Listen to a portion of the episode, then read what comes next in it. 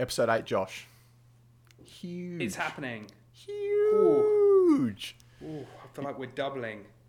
Massive. so quickly. Yeah, I know. It's Just that- exponential. I was just gonna say that. Great minds think alike, Joshy. Yeah, eight's my favorite number actually. Is it? So yeah. So um, yeah, when I go to the roulette tables, it's mostly Is there any reason for this? I actually just think. Well, I was born the twenty eighth of June. Okay. Um, and I think So you didn't like, go for 28. Didn't go for 28. I, I usually do go for 28 in the roulette. I'm, I'm actually a bit of a. I, I, I, I punt the casino very differently than I invest. Because I usually go on the corners. So you get like one quarter of the payout, but it's like four times as likely to win. So it's a bit like lower risk, lower reward type Yeah. um, gambling.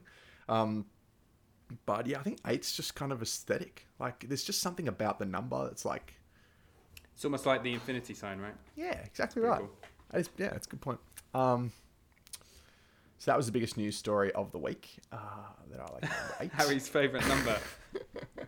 Well, um, speaking of eight, if you take one away from eight, that is seven, and then if you multiply that by a thousand, you get a seven thousand dollar tax rebate when you buy a Tesla.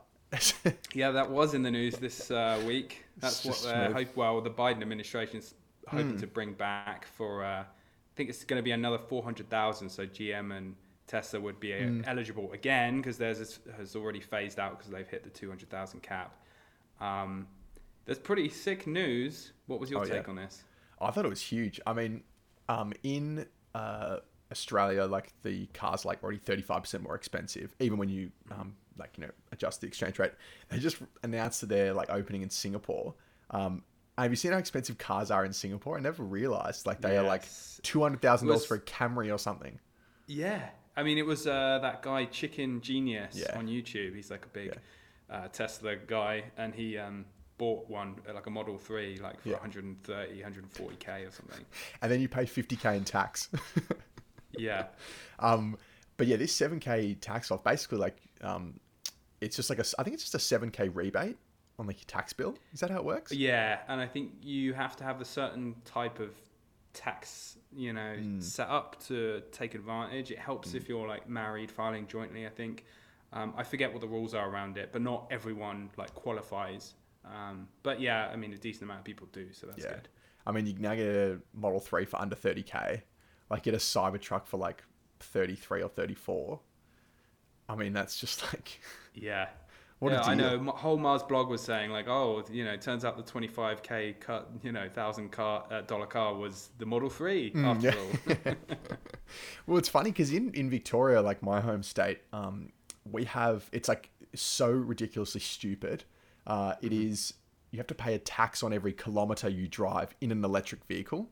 And the whole like point of it, I guess, is that, I guess, like because EVs are so expensive here, wealthy people own EVs. And so, therefore, the fact that they're not paying tax on petrol and all that means they should kind of compensate for not doing that and pay tax on every kilometer they drive.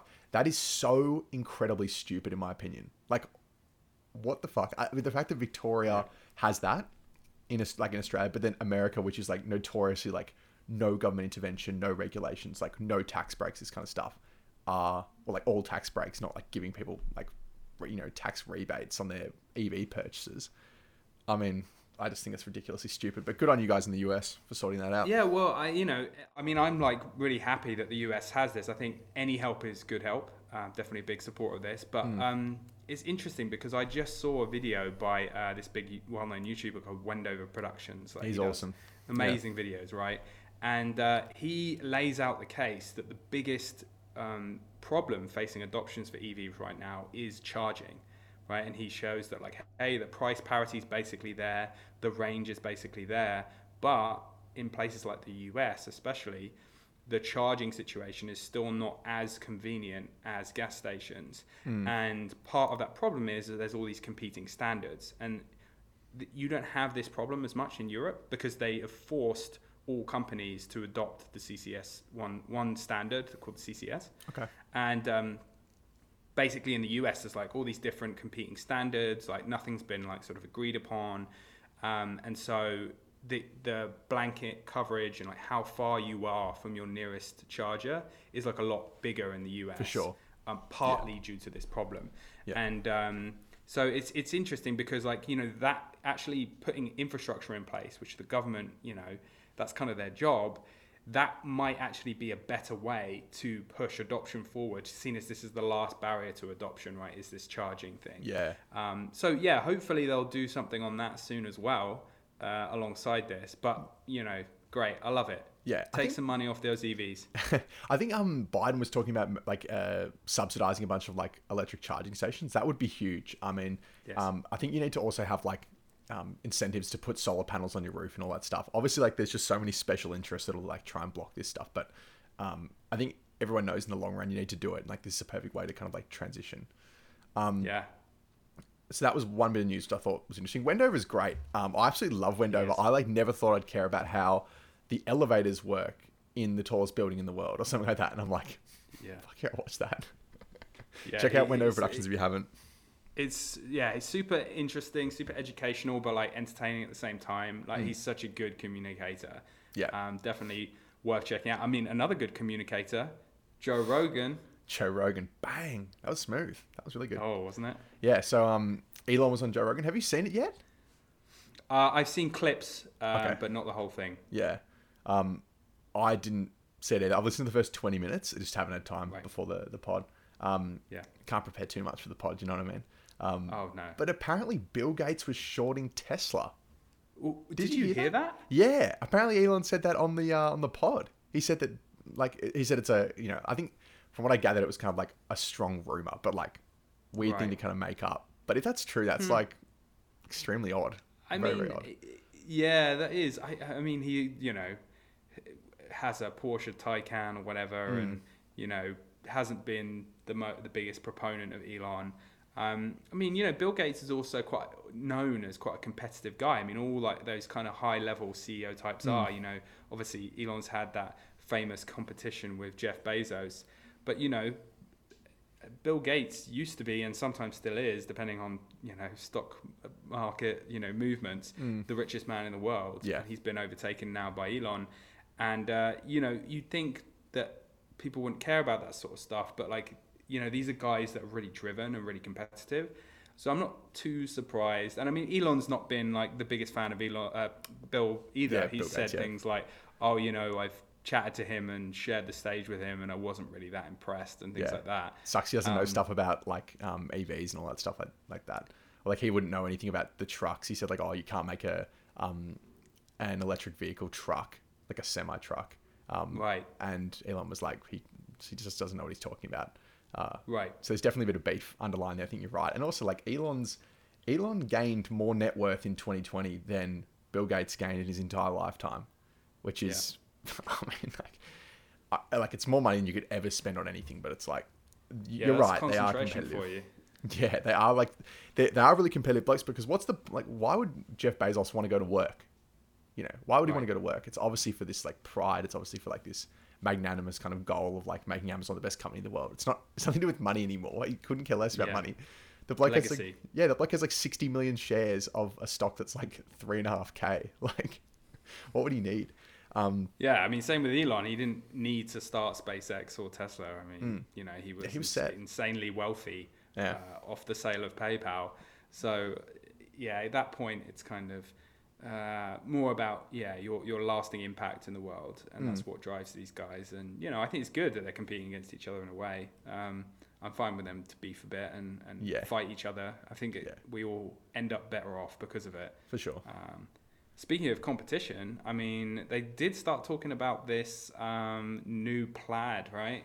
With Yeah. the specs. Yeah, yeah. I mean, they said Elon was kind of quote unquote sandbagging it, but he says that it's a 1.96 second zero to 60. So I think before it was, they said like under 1.99, basically just like under two. Um, Yeah. And like with a little bit of like, you know, advertising, like slicing there, a bit of like marketing, doing 1.99 so it looks less than two. Um, Yeah. But apparently it's 1.96, um, which means it will be at 100 kilometers an hour or 60 miles an hour by the time you get to the other side of an intersection. Like if you're stopped at the red light, which is like, I mean, that's just flat out dangerous, isn't it?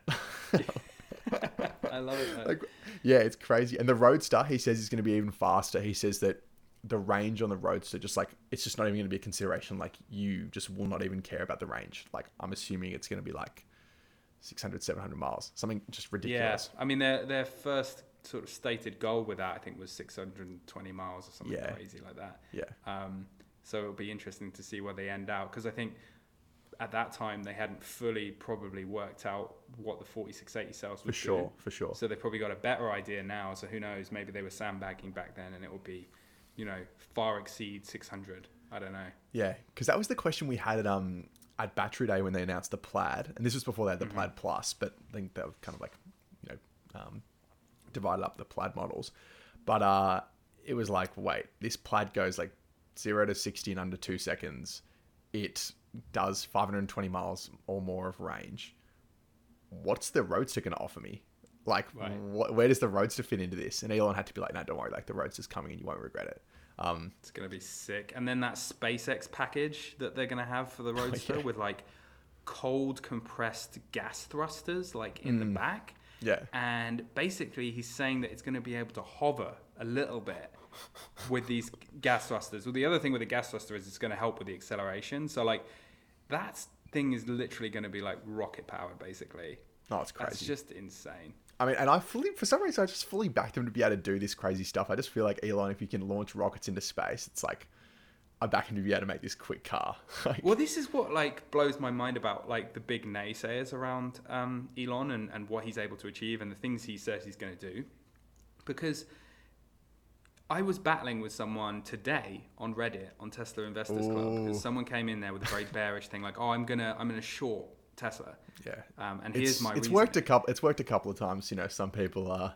Some people have shorted Tesla with some success. You know, made a couple of quick percent. Yeah, I mean, you know, a, a, blo- a broken clock is right twice a day. and all yeah, that. exactly. Um, but the, the funny thing that this guy was like saying, because you know there was there was lots of comments because it was like everyone's a bull in that Reddit Yeah, for community, sure. and so there was lots of like, hey, hey, here's why you really need to like think about this, and he was just like, no, no, like if you think about it, like you know. The product's only 80% there, and like Elon's really more of a salesman. He's not really an engineer, engineer at all. And I, that was the point where, and no one had responded to that particular comment. And I was like, oh, how dare you? How dare you?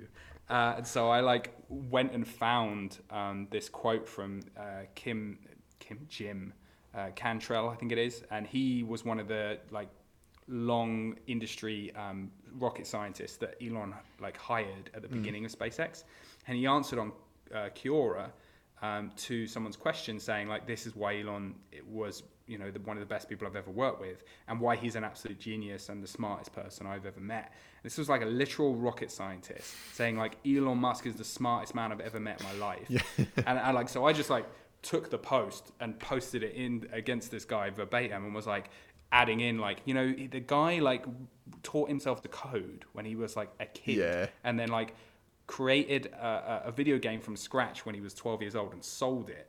I mean, the, uh, he did physics at university. Like the guy's a fucking genius. Yeah, Um, but you know, it's like there's two sides to every coin. Like there, there can be too much bullishness on, on Tesla and Elon too. Um, but this was just way too much the other direction. It was like he's just a salesman. I'm like, you need to educate yourself, dude. Yeah. All right.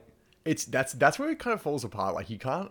Some people say you know um, Elon is just such an amazing like um, innovative man. He's just he is a really like, kind of like incredible person, but he's a terrible businessman. You know, and I actually kind of like there- there's an argument for that. Like he just doesn't know how to like you know curtail investors and like doesn't know how to like play it safe and like you know um, he's getting better at sandbagging, but he like historically has been terrible at sandbagging. Um, He's But to say he's bad at traditional business. I yeah, guess is what you're exactly, exactly right. And like, so I, yeah, I don't agree with him as a that he's a bad businessman. I mean, he's made like some incredibly successful companies. Um, so like, I, I don't know how, how many better businessmen there are in the world, but I Right. mean, he's, but he's literally the richest man in the world from the businesses he's made.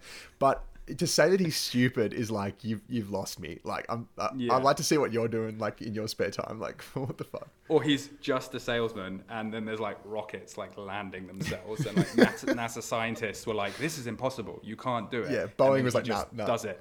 yeah, just like fuck it, I'm gonna do it. Um, and yeah, would yeah, he bought his um, he bought his son Doge, There's a bit of an update on last oh, week. Oh, Dogecoin to the moon. Dogecoin to the moon. Whoo! Um, yeah, and he's like, uh, bought uh, bought X some Doge so he can be a toddler hodler.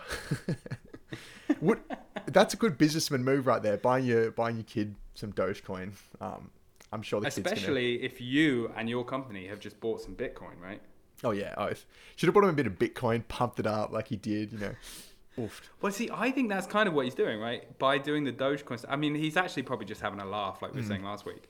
But in a way, you could be like, is this a really smart, savvy way to be like, well, no, I'm not, pump- I'm not pumping Bitcoin. Yeah. I'm pumping this joke, Dogecoin. Oh, that's what someone made the argument online that this is is something called like the Gelman hypothesis or the Gelman like tactic, or I forget the exact name.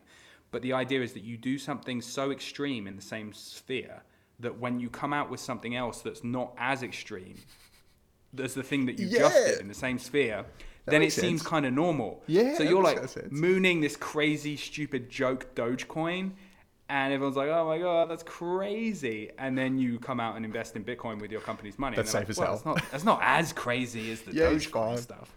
Yeah, I mean that's that was our um that's our big topic for this podcast. Obviously, like um this is huge news. Uh, whether you hate Bitcoin or love Bitcoin, this is like a, a big piece of news. Um, I was reading the 10k, which I don't tell. I mean, just do Tesla's not read 10K. Tesla's 10k. Yeah, do not read the 10k filing. It's like a SEC filing once a year, and it is perhaps the most redundant document ever. I genuinely feel so sorry for the person that's to craft that. Is it up. only once a year? Is it? It's does it annual. not come out once a quarter? I think it's annual.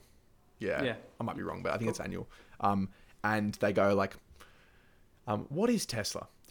Tesla is an electric vehicle manufacturer and distributor operating out of California, United States of America. It's like so boring. It's like terrible. And then it's like the biggest risks to Tesla, you know, our business model is like currency fluctuations may, you know, adjust our profitability.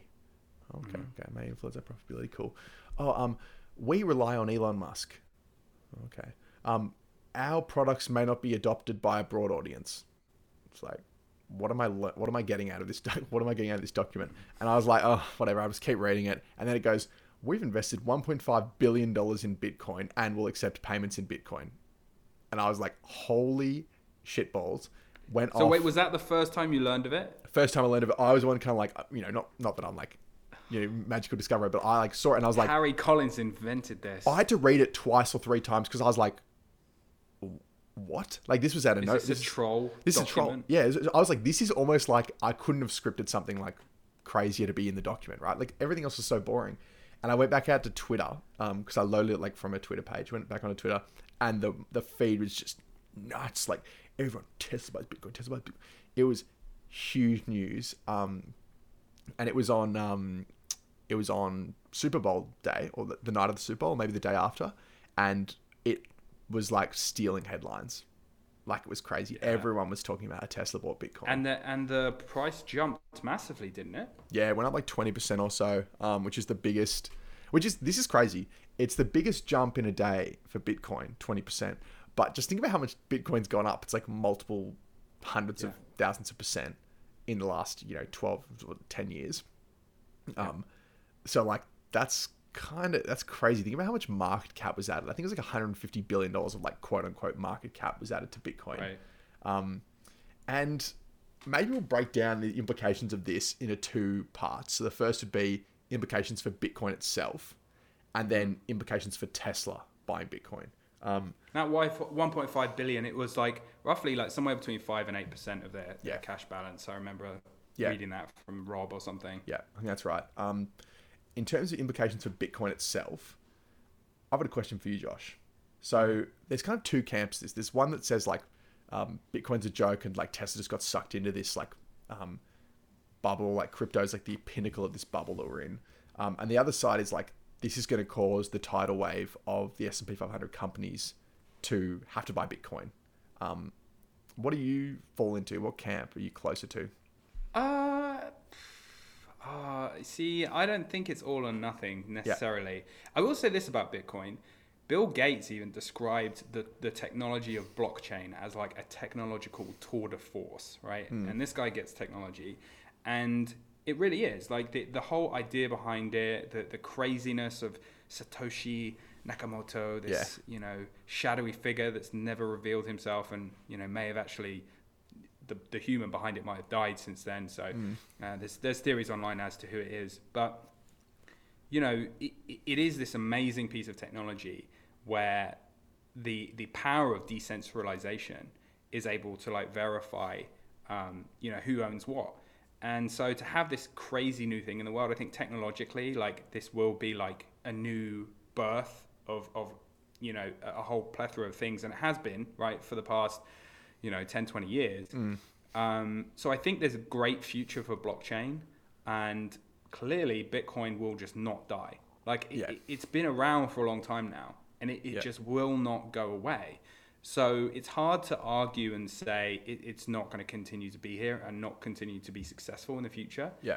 Um, but what that success looks like, uh, I'm that's probably where I'm skeptical. It's like whether people will be using it really regularly as like a currency. Yeah. I can see it more as like digital gold. Yeah. And, and just because currently that's kind of what it is, right? Yeah, like a store Just of wealth. Store of value. Yeah. Yeah. But I see all the other things built on top of blockchain as much more interesting technologically, personally, Yeah. than Bitcoin itself, because Bitcoin has just become this speculation, um, you know, store of value. Um, and I and I get the arguments of like a hedge against like fiat currency and all that. Okay, that's cool, and it's nice that you can like you know it's borderless. You can send it around the world like basically transaction free. Yeah. Um, so these are all cool things. Um, but I think I'm skeptical on it actually being a currency in the future. Yeah. I mean, it is to some extent, but like widely adopted. Everyone's using it. You know, every Tom, Dick, and Harry in the future is just going to be using Bitcoin. It it w- will probably be one of the other digital coins. Um, but yeah, Yeah. see it as gold. Interesting. Yeah, I think that like um that whole point about a store of wealth as gold is kind of like what Tesla. I mean, they they using it to like you're allowed to purchase a car um with Bitcoin in the future. They're gonna like work on that. It should be coming pretty soon, um depending on like regulatory approval. Um, but you're right. I think they see it as a store of wealth. They've got this like enormous cash balance now, and they're just going to move um, some of it over. For reference, 1.5 billion. Like that's as you said, it's not that much. Their cash balance. GM spent three billion on advertising in the US alone in 2019. Um, and Tesla's put half of that amount just into Bitcoin, and it's probably up 30, 40% already. Tesla doesn't So- advertise. yeah, Tesla doesn't advertise. They just put all their advertising money into Bitcoin. Um, but Ark, Ark's Tasha Keeney, who everyone loves, um, she went on CNBC or one of those kind of um, things, and she talked about how if the S- if all the cash balances of all the S and P 500 companies, if one percent of that cash balance went to Bitcoin, it would double Bitcoin instantly. If five percent went of the S and P cash went to Bitcoin, it would 10x it. And then um, if 10% of the cash went into it, it would 20 to 30 exit. Um, Wow. so even as a store of value, like this is, um, you know, this is a, a lot of people, I understand why they think it's a huge opportunity. And there's no doubt that for the broader like Bitcoin market, this Tesla purchase is kind of like a big stamp of approval, that big validation. And it's putting, you know, the question in the boardroom, I guess, um, about all these companies, whether or not they're to, they're to buy a bit of Bitcoin. I know Uber came out and said, um, they want to keep their cash safe, and so they're not going to buy Bitcoin. That was a bit of a slight. GM came out and said they weren't. Yeah, yeah, exactly. Um, GM came out and said they weren't going to buy it. Twitter said they were considering it, and because of Jack Dorsey, I think they will be one of the next ones to buy Bitcoin.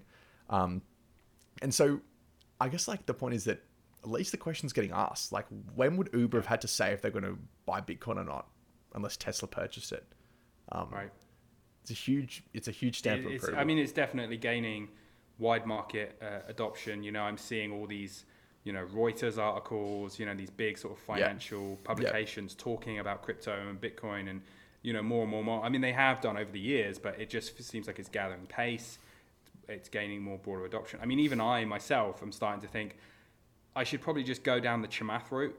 And 1% or something. is saying you should have 1% of your net worth in, in cryptocurrency and Yeah. specifically Bitcoin um, as the winner in that market. Yeah. Just as like schmuck insurance, he calls Yeah, it. I like that. He's like, look, if this if this goes up 100x and you, you didn't have at least 1% in it, like Yeah. you're going to feel like a schmuck. So Yeah. just just put 1% in. Yeah. Right? That's all it is. Just 1% schmuck insurance. Yeah. I love that. I love that I, too. could, I could get on that.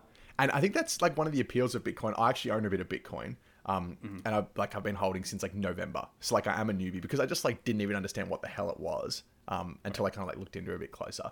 But um, I I own it because um, I, I think there's all these developments are really interesting. But if you look at like this return you can get, it's very asymmetric. And what I mean by that is that I I think I'm either going to lose like a very decent chunk of my money in Bitcoin over time, or I'm going to make an exorbitant return. I don't think there's like some middle Any in ground. between. Yeah, I don't think I'm going to make eight percent a year for ten years. I just don't think that's possible with Bitcoin.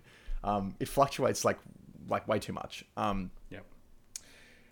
but the fact that I'm like, I'm not risking losing 30x. It's not like I'm shorting something or something like that. Like the max, the, Right. the worst that happens is it goes bankrupt. And as you said, I think it's, I agree with you. I think it's pretty impossible for this thing to go to zero because I think that unless there's some like fatal flaw in like the blockchain or something like that, and like there's a, a massive problem that undermines the entire system.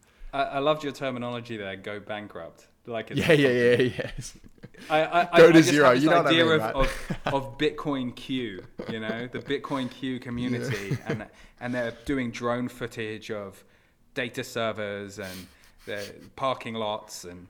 Yeah. Mm. Uh, you know, spreading all this FUD about the board and the CEO of Bitcoin. Yeah, terrible. Um, but yeah, I mean, you, you know, it gives Bitcoin legitimacy and like you, you see, oh, what, you gonna say something? No, no, not at all. Um, well, um, yeah, like I was just going to say that these other companies um, that we'd already mentioned that were considering it, there are some that already hold it. So Square's the big one. Jack Dorsey's always been a proponent of Bitcoin. Yeah. Um, PayPal transacting in Bitcoin. Mastercard came out and did something with Bitcoin. Um, Bank of New York Mellon said they're going to allow you to kind of like store Bitcoin as if it were any other currency, which is huge. Like for example, if like my if some boomer like I think like my mum and dad are like perfect, the mum and dad you know kind of investor, Right. they would be like, oh, I've heard about Bitcoin. I actually think I should put a little bit into Bitcoin. I kind of believe in it. How do I even do it? Like who know, Yeah. even knows what to do? You go online and it's all these scammy ads about like buy Bitcoin. You don't know if it's safe. You don't even know like what the hell is going on with it. Whereas if Mm. you could like go to the local bank or like you just on your you know app like everyone does now Yeah. and just transfer money over and they like they take a small commission but they keep it safe for you and it's like insured and all that that's i think that's huge um Yeah. and andrew yang who he's probably like a 50-50 shot at being new york city mayor um he's saying that he wants new york city to be like a hub for bitcoin which Awesome. yeah which is huge. I mean props for him being a bit like progressive and indie. Um Yeah. implications for tesla itself. What do you think? Well, honestly, uh, I don't think there is much, right? Mm, the the only implication I can see is is really the upside one because like the, the downside one is that it goes to zero, like we said, yeah but it's 1.5 billion and it's like five percent of, There's nothing. their cash balance. Yeah. It's it's not it's not material risk to the company at all, right? So there's that. The only material uh, impact that could be in the other direction is, is the big one, really. Yeah. Is if it goes 100x at some point in the future, and they've essentially made 100 billion dollars off of this you know, for them a small investment. yeah Um, you know that would be huge for the company. Um, so you know, I, I don't see it as, as a big mover unless it goes up a ton, which is obviously one of the possible outcomes. Yeah, I mean, I think that you're right. It's not actually like when you look at this, this you know, look at it, it's 1.5 billion dollar purchase. Um, it is really nothing. Like Tesla can could raise that with a stock offering in like two seconds, right? They Yeah. did it t- like twice last year. They raised five billion each time. Um, and you're you're right about it. Like in terms of its like in terms of its cash effect, like it's kind of like tangible effect. It's not not as much. I think the symbolism thing is where it really comes in. Um, and I thought of this good true. analogy. I want want you to tell me what you think of this analogy. So imagine if Tesla had this cyber attack, okay, and pretty weird cyber attack, but they just took the 1.5 billion dollars of Bitcoin, okay, or they took something worth 1.5 billion dollars to Tesla, like cash or something like that, and there's this big investigation. They like can't find who did it, and basically the money is just not recoverable. It wasn't insured, um, and these cyber like cyber hackers like you know got away with it.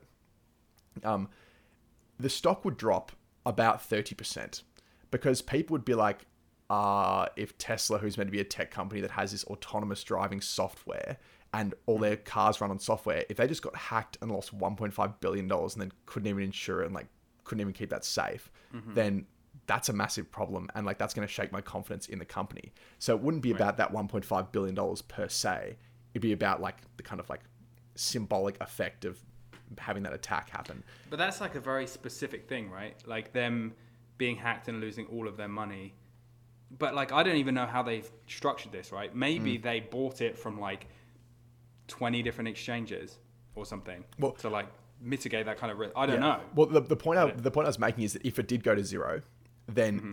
it would be like you know it's not about that seven percent or five percent of the cash balance that's lost. It's the idea that they like took this punt on this random crypto and it like didn't work and they like mishandled Yeah. shareholder money. And so I think that's why like the stock had a bit of a poor reaction, at least in the short term, Mm-hmm. because all these boomers were just like, I'm not really a fan of them going like out, out on such a limb with like my my capital. It's not about that like 1.5 billion dollars. I mean, they made 30 percent on it in like a week.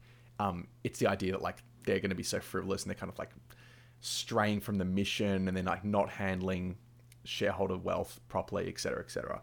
Um, Interesting. It's it's almost like you have a particular boomer in mind who was anti-Bitcoin. Yeah, Who could well- that be? Who could that be, Harry?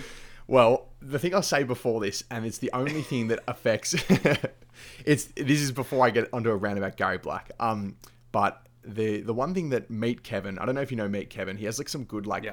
the bloke's a one man wrecking ball. Um, he's great, but he put out this like video. a financial like Yeah. uh, channel, right? Yeah, yeah, yeah. Um, and like a lot of the stuff he posts about is kind of like, uh, you know, like uh, flashy news stories and that kind of stuff. I don't really care about that, but he posted this really good video about how Bitcoin affects Tesla's um, this thing called impairment and how they like report it in quarterly um, earnings. So he explained it quite well. He said that um, if you have like, let's pretend it's one billion dollars in Bitcoin, make it super simple, one billion, and that Bitcoin dropped fifty percent in Q1 well, you would have to report, even though you don't lose anything that's kind of like an unrealized loss, you would have to report a $500 million hit to your earnings in the next report. Um, so that would be like very substantial to Tesla's earnings. And then obviously, like, people would work out, oh, the reason it was so, we, we got it so wrong is because of that Bitcoin and they can add it, add it in. Um, but it could like spook analysts who. And also, kind of I guess if you're if you're like a publication that's like got all your advertising dollars from oil companies and big auto, Yeah. you're you're going to run the headline Tesla loses Yeah. 500 million this quarter. Yeah. Even though technically that's not true, Yeah. right? Because they haven't actually realized the loss. They didn't sell the Bitcoin. Exactly. So they didn't lock in that loss. Exactly. And it could just go up again like it's done Yeah. many times before. Yeah. So it actually, he, he Meet Kevin put out a good uh, little prediction. He said that if it does drop, which you know Bitcoin does all the time, could actually be a really good buying opportunity because analysts just may not understand the implications of it. Earnings, oh, Tesla wasn't even profitable this quarter. Like they're going back to like no profitability, because it is kind of like a novel issue. Like never really had an issue of like having an intangible asset that's worth 1.5 billion dollars to a company and fluctuates 50% per quarter. Um, and the interesting thing that he said about it was in that impairment cost, if, if Bitcoin goes down 50%, you have to report that $500 million as a loss. But if it goes up 50%, you don't report at all. Right. So it won't like if Tesla's cash balance is growing, it will come up in the the balance sheet, but in the earnings, it will not come up as like a, a positive quarter in terms of profit um, from the Bitcoin, which is how That's it should great. be reported. 100% should be how like how it's reported. I mean, why would you have um, like how can you have all the downside of it but not the upside? Like if if the Bitcoin doubles, which is totally Mm-hmm. possible, that's clearly something that's valuable to the company.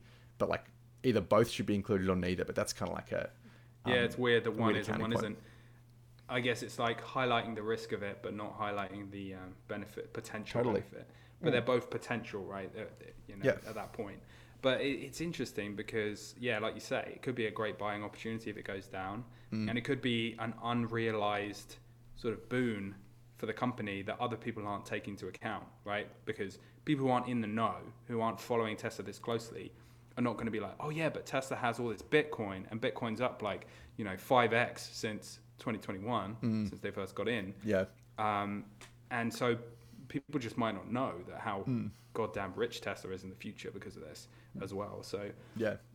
I'm It is- digging it as an investor. Yeah, I, I like it. I thought, it was, I mean, at least it was interesting. Like the market's just like, it's just interesting at the moment, you know.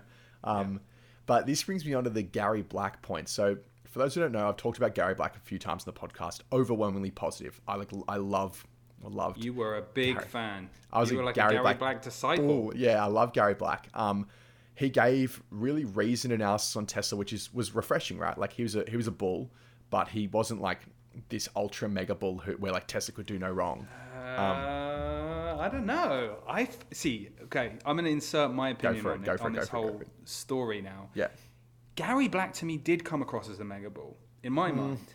And other people probably won't because most of us in the community are mega bulls. Like I Mm. consider my mega bull, but like, you know, I have some elements where I can at least think a little skeptically just so I'm not trying to do that echo chamber hyperbole thing that a Mm. lot of Tesla fans do. But yeah, I mean, I, I kind of felt like Gary's projections and stuff were, were very, very optimistic. Um, And maybe I'm the one that's wrong, right? Because his he was, you know, he was right a run up massively. Yeah. Right. So he was mostly right, but it seemed like that bullishness sort of never ended until recently. Yeah, yeah. Um, I, I would rebut that by saying at least with the S and P 500 inclusion, he was very Mm-hmm. much like, guys, calm down. It's not going to be a mega like infinity squeeze. It's not going to 1300. Yes. Like look at the evidence of it. It'll go, you know, go up. You know, my price target's 730 or 720 for 12 months out. Um, but like be prepared. It's going to go up. You know, may may spike a little bit, but then it might drop 10 to 15 percent after the inclusion. Um, I thought it was pretty reasoned by that. But either way, like at least he at least he provides like you know stats and charts and you know to back up Right. what he's saying. Um, but he does not like Bitcoin, and that is an understatement. He absolutely hates Bitcoin, and the sad thing about it is he's completely missed. He's completely changed his tune um, after Tesla invested in Bitcoin. So for those who don't know, he sold his entire stake. Um, fair play to him. He made about twenty x on his money and like sold covered calls against it as well. So like he made it, he made a boatload of money in the year and a half that he held Tesla, um, or maybe it was two and a half years, something like that. Um, but he absolutely bossed it. Um, but he, they, they announced Bitcoin, and he immediately goes from this like, as you described, like kind of like an ultra bull. Um, I would say he's like a little bit like less bullish, but we still agree Right. he's very bullish. Um, he dropped his price target. He sold his entire stake in Tesla. He now focuses on everything he said not to focus on. Like he focuses on what analysts think about the company.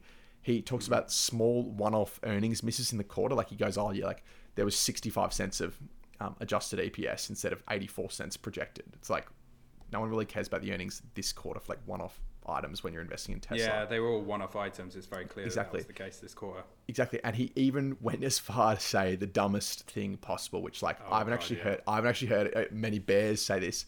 He they missed the 500k target by 300 cars.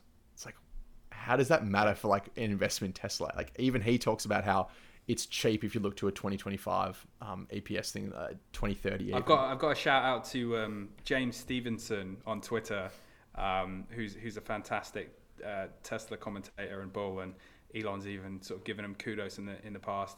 But his comment on that was, um, "Oh yeah, you know, in archery, what do you call um, missing your target by zero point one percent?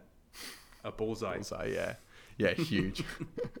but yeah, he like you know he starts going on about the three percent gross margin. Like he um, all these small one-time items that are kind of like backwards looking. It's exactly what he is not as a long-term investor, and like why I looked up to him as this like beacon of rationality. Like for example, this great great tweet, which I was like, I'm gonna remember this tweet for so long.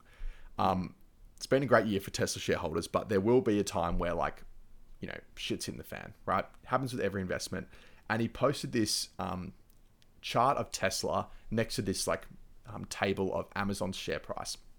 And he says, hard to believe Tesla dropped 61% um, 10 months ago, um, or that Amazon dropped 60% um, in 20, no, 2007 to um, 2008. And he says, some growth stocks you just have to buy and hold and he posted this great table with um, Amazon where on three separate occasions, at least five years apart, it lost 94% of its value. It went from $107 to $6. That was the dot com Wow. um, bubble. It lost 56% and it lost 60%.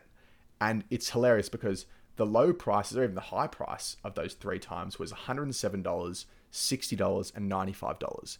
Now, I don't know about you, but I would absolutely kill to get dumped on after buying it at $60 a share when it's three and a half K now. And this resonated with me, like this whole, like, you just have to buy and hold. Like, not everything's perfect, but you just have to buy and hold.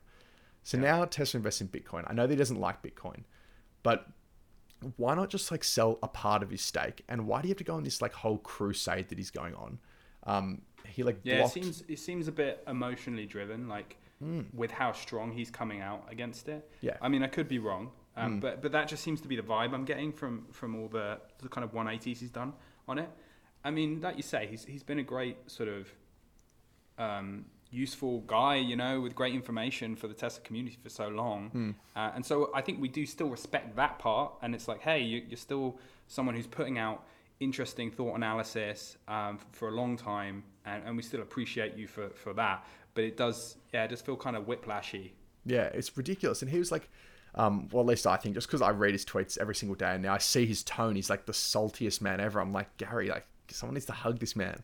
Um, Yep. but like, you know, he, there was this, um, this prominent, prominent ish Twitter person. His name's Alex something. He's got about 8,000 followers. So he's not like me, right? Um, Yeah. and he says in a reply tweet to some like stat about Tesla missing gross margin by like 3% or something like something weird like that. He says, Gary, I met you in person and have high respect for your. I don't think he speaks English as his first language, but he says, Gary, I met you in person and have high respect for your career and your achievements. But allow me to express my disappointment about your latest tweets, full of assumptions without a base and wrong conclusions. This is not about Tesla, but your reasoning. And he got blocked. He got blocked. It was like, when the hell has Gary Black become so salty? Like, why does he give a shit about what analysts and like what Wall Street dogs think? I mean, the, all their price targets are fucking bullshit. You think about all the price targets in March and April and May. Someone put out like you know a, you know, it's like this is pre-split, but like a seven hundred dollar price target. And everyone was like, "You're an idiot. It's not going to double. Like, what are you talking about?" And now it's four thousand, you know, something uh, a share. And the, and all the bears, right? All the bears are putting out, oh yeah, two hundred and fifty dollar price target. That's one thousand two hundred and fifty dollars pre-split. So you you said, oh yeah, sure, it was going to triple last year. Like all their price targets are bullshit. They always get it wrong.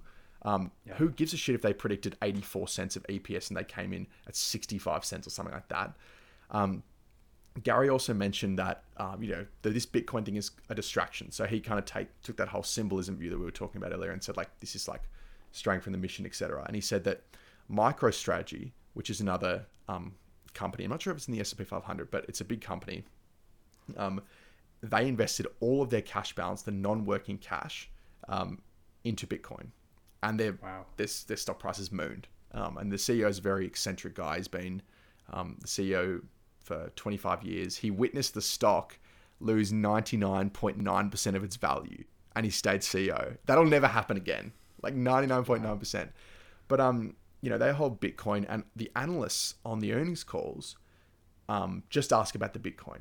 They just ask like how you're applying the Bitcoin, what are your movements of the Bitcoin, blah blah blah blah. And Gary says like, you know, now Tesla's going to have nine out of ten questions or whatever, um, asking about this Bitcoin stash, which I don't think it's true. First of all, No, And- especially not with Say Technologies. um, Exactly. allowing the retail, yeah, investors to ask those questions. Yeah. Um, and I think it's funny because like all the retail investors do a lot more homework than the analysts do on Tesla. Because they have the time and the. Totally. and the passion to do it, whereas analysts are kind of spread amongst all these other companies. And so I feel like the analyst questions are actually kind of getting better now that Say's been introduced. I agree. And they've seen how good the quality are of the of the retail questions. They kind of have to like up their game a bit. For sure. Uh, and especially when Elon said like, oh, you should actually follow the retail investors. Like if you go on some of these YouTube channels, like you'll learn more than an- you will from any analyst. And one of the analysts Mm. was like, oh, okay, I'll have to start like looking up the blogs and the and the YouTube channels. Yeah. Funny. Yeah, I mean, I just, I, I think he's, I think, you know, part of my, I, I disagree with him intellectually um, about his decision to sell all his Bitcoin, uh, sorry, all his um Tesla because of this small Bitcoin purchase.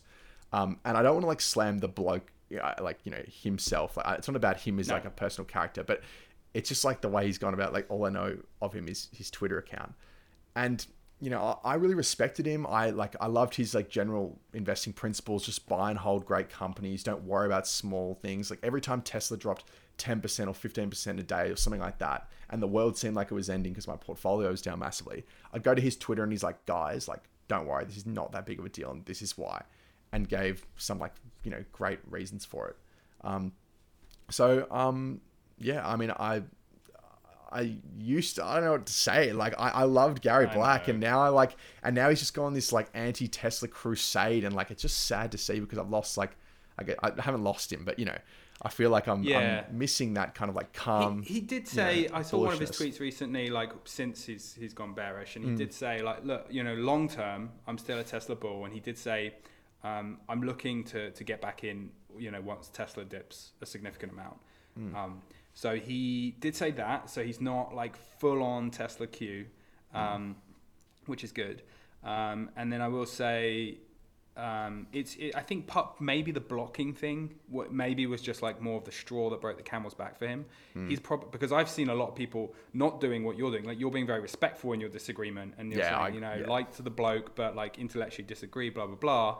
Whereas like other people were just like full on like troll Yeah. hating on him. Yeah, yeah. Uh, and it's like whoa whoa whoa that's too much, you know. So maybe that that he's just kind of tired of that. He's just blocking a bunch of people now who who are coming out um, and saying negative things, whether they're reasonable things or not Yeah. uh, and, and done in a reasonable tone. But yeah, it, it is sad to see him do a 180. And I, I guess I wasn't too surprised about Gary in a way, like because I felt like when I read his tweets, for some reason to me, he did kind of seem emotional about Tesla. And it was like, when I he was said he was bullish? a me- yeah, Yeah, like on his bullishness. Yeah, and yeah. so it was almost like I could almost sense this kind of almost manic depression sort of vibe from him, Mm. like that he has these big sort of upswells on emotion, and that that was driving some of his um, comments uh, and analysis and things. And it, it was just like, yes, he had reasons to back them up, but it, there did seem to be this undercurrent of emotion. And so when it happened, I was like, ah, I don't know. I kind of suspected this of Gary. So I wasn't too surprised. Um, Okay. But yeah, sad to see nonetheless. Yeah. I mean, yeah, it's kind of broken my heart a bit. I mean, he just. I the, the one thing you take out of this, I think, uh, that buy and hold mentality is great. This whole, like, I'll wait for it to dip and stuff. Like, if you find a great company, listen to Andrew. Like, go back to that podcast we had with Andrew. That is that That's golden advice you should listen to. Um, and Gary Black didn't invest in Tesla because of 3% gross margin two and a half Right. years after he invested. Um, and, like, you know, I, I just think that he's kind of throwing Wait, the wait, I don't quite understand that part. He didn't invest So he- when? he- because he- of why? So he invested two and a half years going to Tesla, right? Yeah. And he's like, you know, I'm investing in Tesla. You know, and it's kind of like putting words in his mouth, but I invest in Tesla because I think it's a great opportunity. Blah blah blah blah. He didn't invest because he thought that the margin, the gross margin, was going to be exactly 24% in two and a half years from now. So now that they missed gross margin, he's saying, oh yeah, on the earnings, they missed deliveries by 300 out of 500k. They got 99.99% of the way there. And they missed gross margin by 3%, like, like for one-time items, like which is already accounted for in the earnings call. Yeah. That's why I'm selling. No, you're not. You're selling because you're like trying to make a point about Bitcoin and you're like salty for some reason. Yeah, like like with all due respect, James, you don't know what you're talking about. Like fucking like when Elon doesn't when Elon says Tesla doesn't have a demand issue, but global EV share falls from 24% to 19.6%. I translate that to mean we don't have enough demand at the current prices. It's like what the fuck? And then they talks about Kimball Musk selling shares when he sold like one twentieth of his holdings. Yeah. Um, like, uh, he fucking whinges about GME. He, I, I almost want to say, oh no shit, Sherlock. He goes, GME is extremely overvalued on every metric and it's going to crash. Everyone's like, yeah, no shit, Sherlock, but we want to get rich Yeah. fucking quick in the next couple of days before it does crash, you mong. Um, like, Mong. and then he goes like, um, you know, many financial um, intermediaries like um, PayPal, Square, like Mastercard will accept Bitcoin as a medium of exchange. I have no issues with that. Once Bitcoin transactions are regulated like cash, its value in evading taxes and maintaining anonymity will fall, and Bitcoin's price with it. But at the right now, like Bitcoin is not overwhelmingly used for like anonymous transactions or evading tax. No. I don't think people are. I don't think people are using it to evade tax. I, I don't own it to evade tax. Like No. I mean, there's some there's some shady shit going on with it, but you could say that about fucking fiat. fucking I mean, cash, mate. Like what? Yeah. What the fuck? You seen the big lumps? of- No, only only criminals use cash now. Everyone's got their little tap card. Yeah. Only criminals are the ones with the ten thousand dollar bills, like used in Yeah. the casinos and and to traffic drugs. Like, oh. Even this kind of this tweet, I'm just having a look at the tweets now because they're fucking stupid. He goes, "Imagine you're the CEO of MicroStrategy. Your stock is down 22% today and is now totally dependent on the price of Bitcoin. Okay, okay, so it's now totally dependent on the price of Bitcoin. How about let's look at the one year chart and they are up 858% in the last year. as a company after dropping 23%, so up like 1300%, would you give a shit that it dropped 22%? Uh, No. I don't know, probably not. It went up 4% today and it's up 4% after hours, so it's back up 8%. So it's like, I don't know, it's like fucking hell. Like, you know, It's, imagine. it's completely emotion driven. You can see it in the way that he's talking about it. I mean, this was Yeah. the same with Value Analyst and still is to this day. Yeah. And that's why I said I wasn't surprised because I, I could just sense it from the way that he like crafted his language and tweets and stuff. I'm like, Yeah. you're quite emotional, Gary Black. You know, that it didn't. I was like, ah, it's just another fucking value analyst, man. You know that guy on Mm. yeah, Twitter? you talk about him a lot, actually. Yeah, yeah. Yeah. So he, he was like big, big, big, big uh, Tesla and Elon bull for a Mm. long, long time. And then at one point went very, very salty and, and kind of did somewhat of a 180. Mm. Yeah. And, and still considers himself a Tesla bull, but an Elon bear now. Yeah. Um, but his Okay. biggest thing was he was like, and he reminds me of Gary Black as well. He had these like really like mega bullish ideas of what was going Mm. to happen, and it was the disillusionment of when his like ultra bullish per, um, perspectives didn't come exactly true when he exactly thought it was going to happen, Mm. and then he got really mad about it, and and has gone like really like aggressively against Elon and, and, and like decisions Elon's making and stuff like that, and, and it's like dude, you you said at one point you invested like your whole house, you like mortgaged your house and put it all into Tesla like before the big run up. So I'm like, if that's true, right, and you didn't make some crazy like options bet that e- exploded on you, then you should be like absolutely stinking filthy rich and can retire. Like, why are you so angry about this? Yeah. Um, and so maybe his financial situation wasn't what he said it was. Yeah. Um, who knows? I don't know. Yeah. I'm just speculating. But also, it was just like that's that's that mindset of like, oh, I have these crazy bullish expectations, and they're 100% going to come true exactly when I think they're going to come true. Mm. And if reality doesn't mi- match up, then I'm just going to like flip the table over. Yeah, know, yeah, and get yeah. super angry about it. Like, dude, it will happen eventually, most likely. Just chill out. yeah, it's you know, and I do respect I respect Gary a lot, and I respect people who are like public figures in general, who especially relate to money, which is like you know kind of a taboo topic for a lot of people. They put it all out on the line. They say, you know, I'm going all in on this particular stock or something. It may or may not work out, and people really like you know really give it to people when they when they um, when they mess up. But Yeah. I mean, I, I have uh, the utmost respect for Gary, and that's why I care so much. That's why I've talked for 15 minutes about Gary Yeah. Black because I have such a respect for this bloke, and I think he's just miss. He's just lost the plot when it when it came to this tiny Bitcoin purchase. Hopefully, he comes back. Um, that'll be a good day. That'll be the most liked tweet he's ever put out when he's like, "I'm back, baby, yes, Tesla to the moon. listen to the moon." Ten thousand dollar price target. exactly. um, right, should Oh we my move on? Well, yeah, I mean, talking about mega bulls and you know people's opinions and you know not matching reality. You know, I had an interesting uh, evening on on Clubhouse the other day in a Tesla room. Started to get onto the topic of mining. Uh, and you know, I, I am always bigging myself up as the guy who asked Elon the, the spice must flow question. Wait, that was About- you. I, I mean, I mention it every episode. Woo! Uh, so humble. And um, no, it's pretty dope. Actually, So- very dope. I know, I, I, I- that's why I can't stop talking about it because I'm just like giddy as a as a schoolgirl. Yeah, it's amazing. Um, but yeah, so I'm talking about the the the potential uh, for a lithium squeeze um, in this room, and you know these are ideas that like are being I've been learning about from the the experts in the mining sector and, and particularly the lithium nickel sectors. You know Rodney Hooper and Howard Klein of RK Equity. Um, are- just two people that I follow very closely on this. They've been on a bunch of the Tesla channels talking about it, and um, you know it seems to be a real thing. You know that that the like I talked about last time, the inflection of EVs is going up way quicker than than lithium can bring on mines. But then the people in these rooms were like, "Well, no, no, but I read this one article about this way that you can get lithium from like brine, uh, salt, uh, sorry."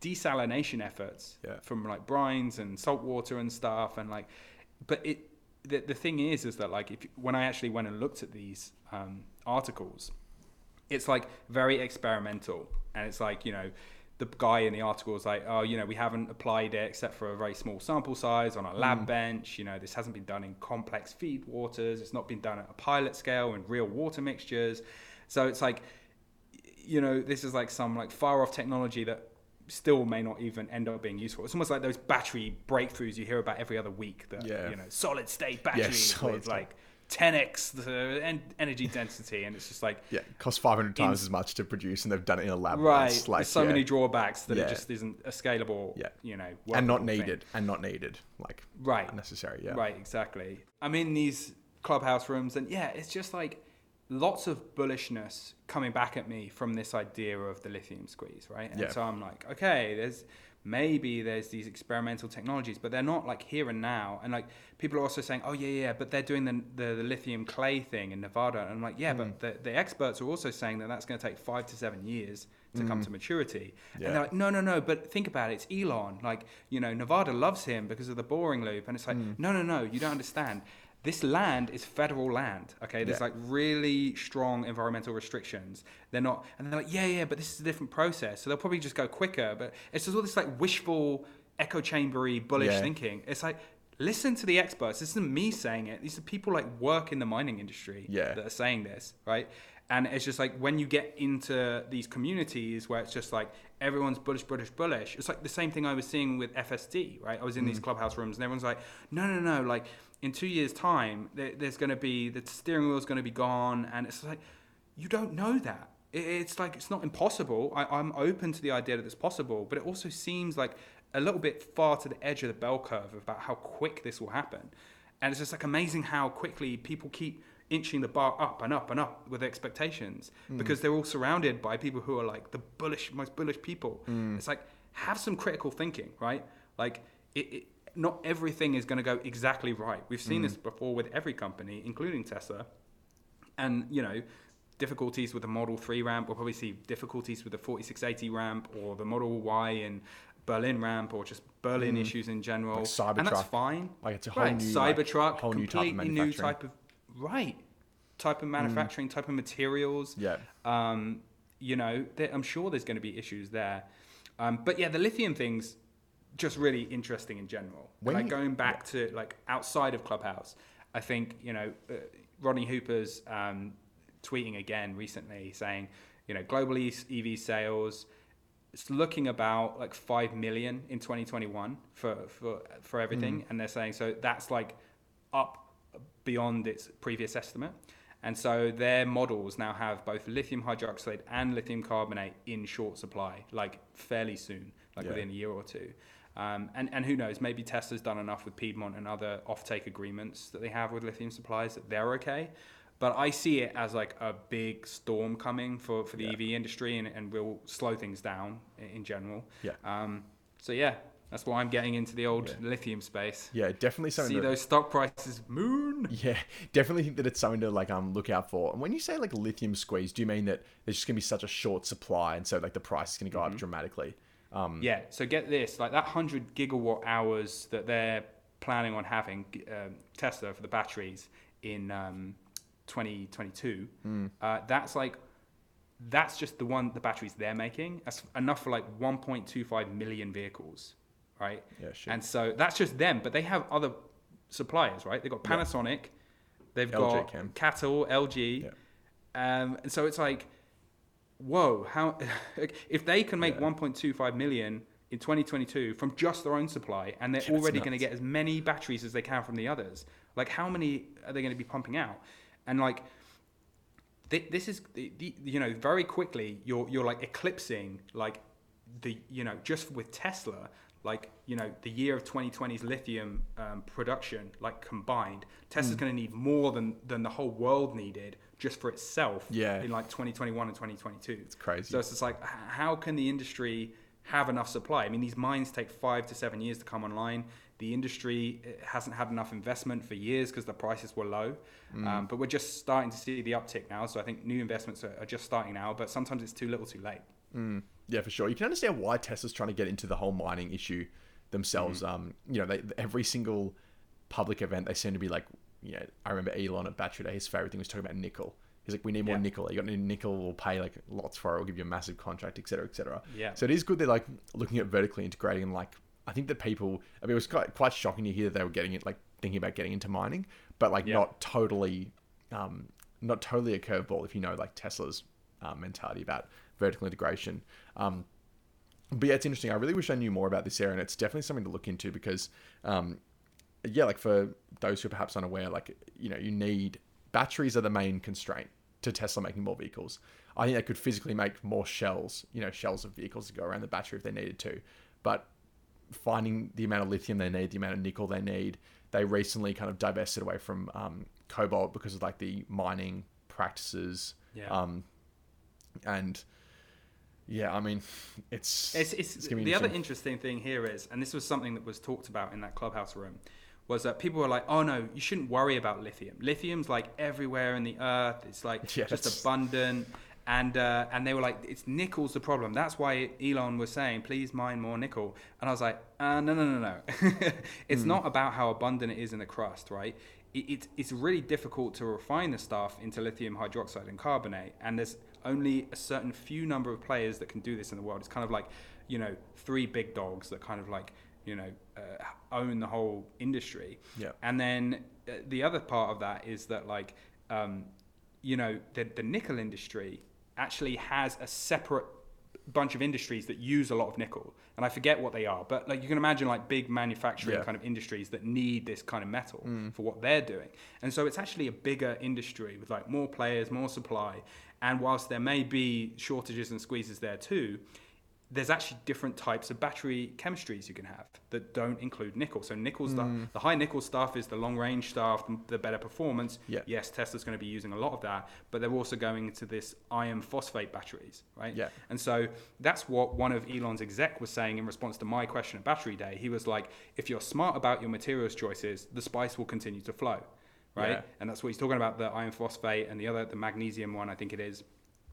Um, but every single battery needs lithium, all of them, and that's not changing. Yeah. So it's like it, it can become that bottleneck in a way that I don't think nickel will be. Um, and, and I even heard like one of the mining guys being like, you should pay attention to what Elon isn't saying as maybe the area of concern. Because Yeah. if he's saying, please mine more nickel, he might not actually be that scared of, of nickel. That's why he's saying it publicly. What Yeah. he's not saying publicly is help there's an issue with lithium because he's in like a Mexican standoff with the CEOs of these companies Yeah, about how, how much the price is going to be. So interesting theory there. We'll, we'll see if that comes to fruition. Yeah, I mean, is there like a chance? Do you think that Tesla could? I mean, they've they've got a, a massive market cap now, twenty billion in cash. Could they buy one of these companies, or maybe they just don't want all the baggage associated with it? They could, um, they absolutely could, and but you're, I think you're absolutely right. Like Rodney Hooper again talked about this, and he was saying, do they want all that risk and complexity? Mm. Probably not. Yeah. And so what the path that they've gone down and seems to be working, and he, he mentioned this was, hey, do an offtake agreement with someone like Piedmont Lithium, and when you announce the deal, the stock price of Piedmont moons instantly, or at least like you know, fifty percent or more, Yeah.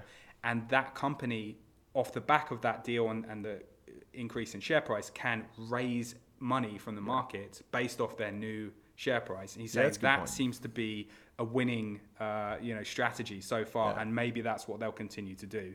So Yeah. we'll, we'll see if that plays out. But who knows? Maybe, I mean, he, Rodney Hooper entertained the idea on Gali's channel. He was like, it's not crazy to think that they could buy one of these people. So who knows? Maybe they will. Yeah, I mean, I think that they, they've perhaps gone down the whole route. They're thinking about going down the route, just like we can do it better ourselves. Like we can manufacture this new way of doing it and stuff. And there's no doubt they're still going to need those supplies for a while to come.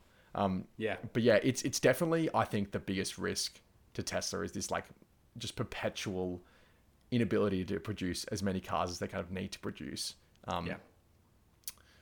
But yeah, good points, Josh. That was good. I, learned, I learned a bit. I learned a bit there.